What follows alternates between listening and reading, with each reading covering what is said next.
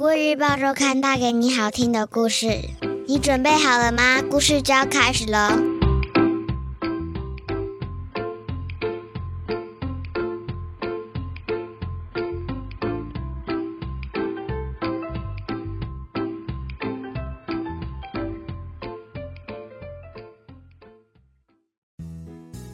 各位小朋友好，我是国语日报周刊的主编古文阿姨。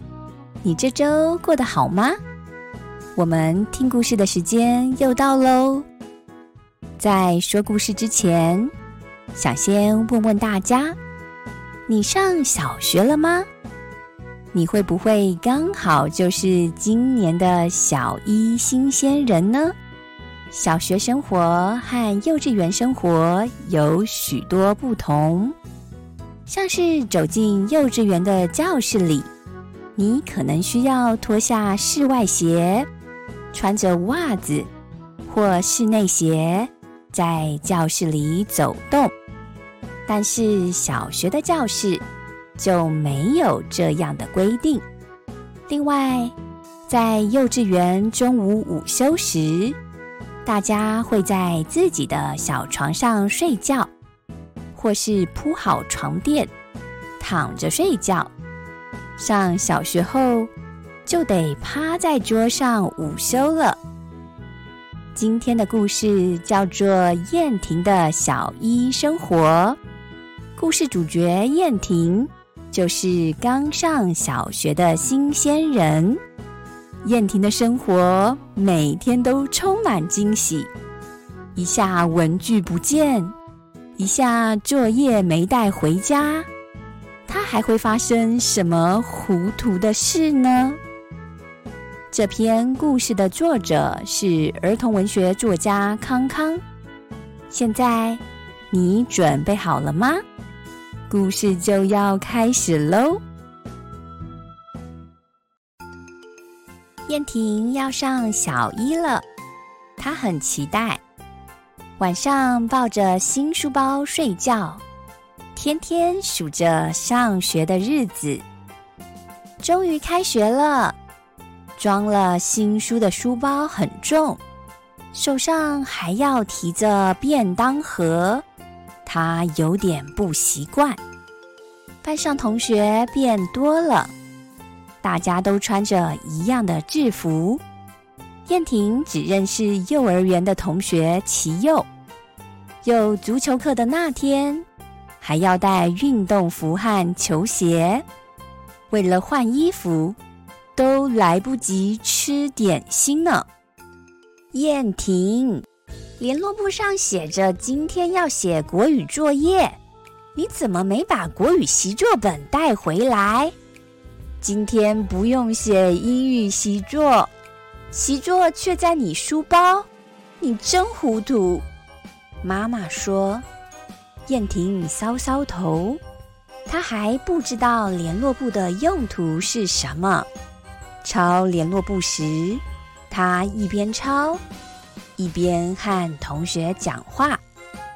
抄完，随便塞几本课本和习作到书包里。”就急急忙忙换衣服去踢足球了。开学没多久，妈妈常对燕婷的铅笔盒里换了一支笔，或多一块橡皮擦感到头痛。燕婷说：“右边的同学说我的小小兵笔很可爱，就用企鹅笔和我交换。我找不到橡皮擦。”同学好心借我用，可是我忘了他是谁。明天记得要回小小兵的笔，那是爷爷出国时带回来的礼物。也要把橡皮擦还给同学，再把你自己的找回来。有一天，燕婷找不到皮鞋，爸爸问他前一天有没有穿皮鞋回家。燕婷回答：“昨天上完足球课，我想换鞋，鞋柜里有一双皮鞋，但不是我的，我就直接穿球鞋回来。”原来是另一个同学把燕婷的皮鞋穿回家了。妈妈笑说：“看来有同学跟你一样糊涂。”又有一天，燕婷回家后，兴奋地告诉爷爷奶奶：“考数学时有两题不大会写，还是考了一百分。”他拿出考卷。奶奶说：“以前我考一百分，我爸爸会给我两块钱当奖金。你这张看起来很难，我给你五块钱。”燕婷拿到五块钱，把钱扔进存钱筒，还听到“哐当”一声。等爸爸回来了。燕婷拿考卷给爸爸看，爸爸很高兴。就在这个时候，爸爸发现考卷上的名字不是燕婷。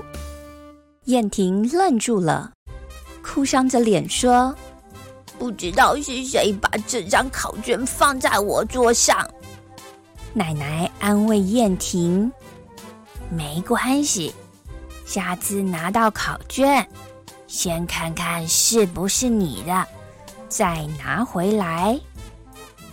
妈妈叹口气说：“真是让人担心的小医生。”爷爷说：“哦，我这辈子也没拿错考卷过。”接着，奶奶看着存钱筒，爆出一句：“我的五块钱。”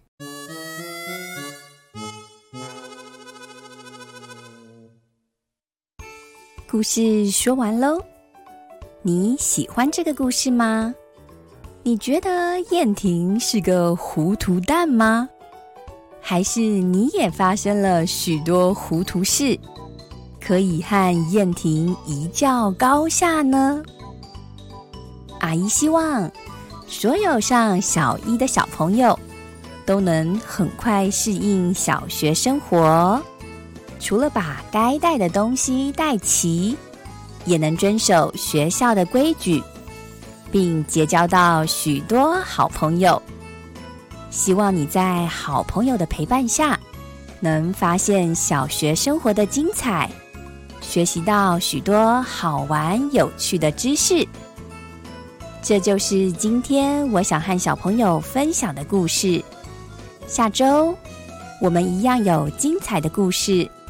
千万不要错过了哟！你喜欢这个故事吗？《国语日报周刊》上还有更多精彩的内容哦。如果你想订阅周刊，可以请爸爸妈妈上国语日报社官网，或是拨打订购专线零二二三四一二四四八，会有客服专员为大家服务哦。